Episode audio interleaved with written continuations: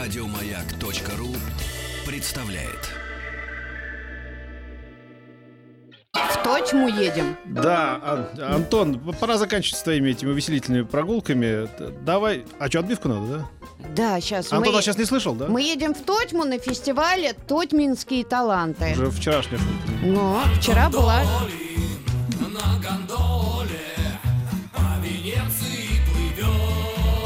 Прямые включения с Венецианского кинофестиваля.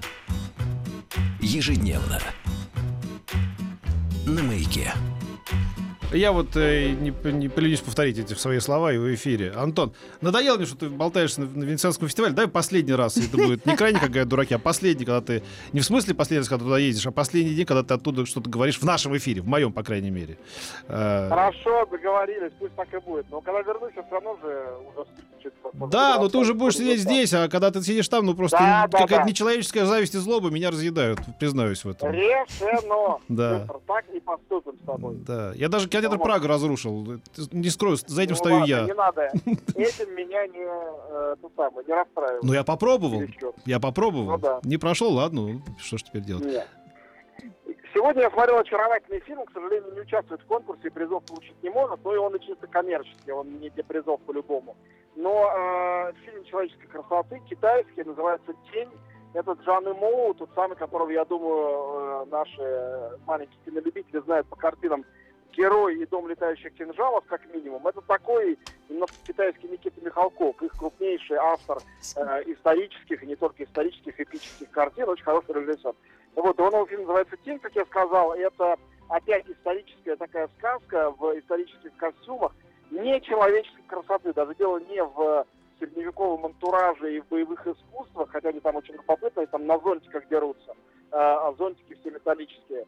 А в том, что весь фильм цветной, декорации, э, интерьеры, экстерьеры и костюмы сделаны черно-белые, стилизованные под э, китайскую тушь, под китайскую графику средневековую. Ну, сумасшедшее кино, э, явно будет коммерческий хит. Я в очередной раз поразился тому, как некоторые люди умудряются превратить в коммерческий результат э, совершенно артистическую, художественную, в общем, я бы сказал, андеграундную практику. В остальном фестиваль почти закончен. Остался один конкурсный. Завтра жюри совещается, послезавтра выносит свой вердикт. Последний фильм, оставшийся японский, Синя Сакамото, называется «Убийство», и он тоже про самураев, тоже какой-то исторический с саблями.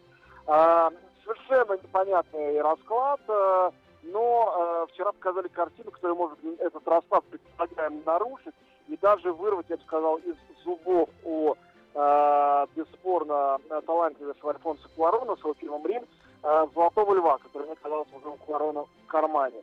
Фильм называется «Соловей», режиссер австралийка, единственная женщина, кстати говоря, в конкурсе, по имени Дженнифер Кент, э, бывшая ассистентка Ларса фон Триера, с ним работала на Догвиле.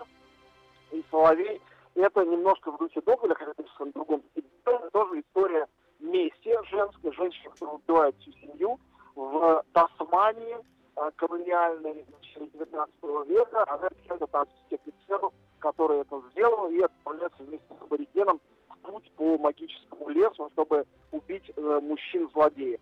Кино э, невероятно классное, это такой реалистический убил, только э, в этих э, страшно красивых пейзажах, условиях Австралии с отличной актрисой ирландской, которая вообще не актриса, а оперная певица по сюжету, поэтому называется Соловей, героиня очень хорошо поет. Вот. И очень мне это понравилось. Фильм, который явно претендовал, рассчитывал на главный приз, но всего жутко неудачный, от очень хорошего режиссера английского Пола Гринграсса. Я думаю, многие знают его по фильму «Потерянный рейс», по диалогии его о Джейсоне Борне. Но вот фильм 22 июля, который он сделал про теракт Андерса Брейвика, нам все мимо. Кроме того очевидного факта, что норвежцы сами сделали в этом году фильм про Утою, и норвежский фильм был шикарный, он был на Берлинском фестивале. А тут такое дидактическое произведение, где суд над Брейвиком, и школьник, э, выживший во время расстрела, он такой положительный герой фильма, а Брейвик отрицательный. И Неожиданно. не хочет за руку, да, да. Ну, такое, ну, то есть э, это полезно, что эту историю рассказали, но это какой-то такой ширпотребный, э, трехкопеечный рассказ, тщательно по-голливудски сделанный, но осмысленно ничего не сообщающий, кроме того, что стрелять в людей нельзя, быть правым нехорошо, а надо быть толерантным и хорошим. Ну, как бы я не спорю ни с одним из этих э, месседжей, но не очень понимаю, за- зачем как бы стулья поломать вообще, в чем, в чем, в чем идея, собственно, кинофильма.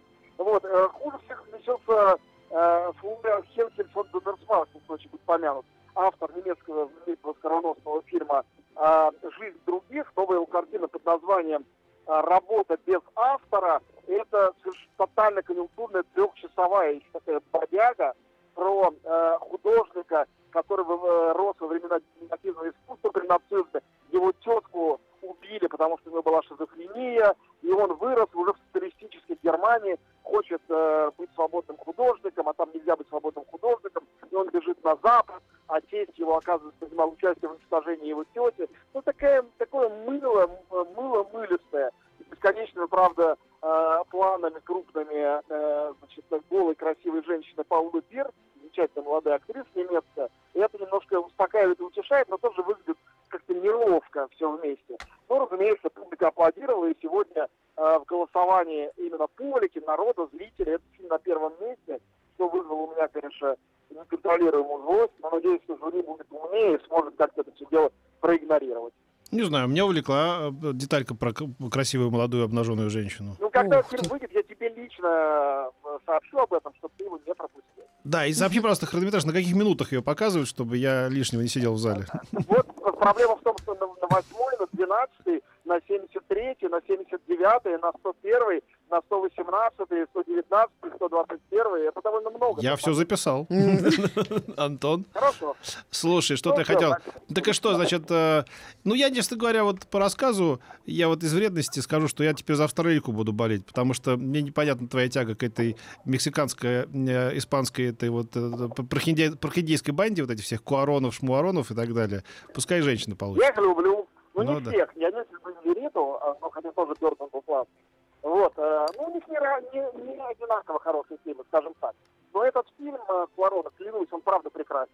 Я хочу, чтобы каждый человек на земле его посмотрел. Если ему дадут приз, учитывая, что он черно-белый и тоже длинный, это сильно поможет.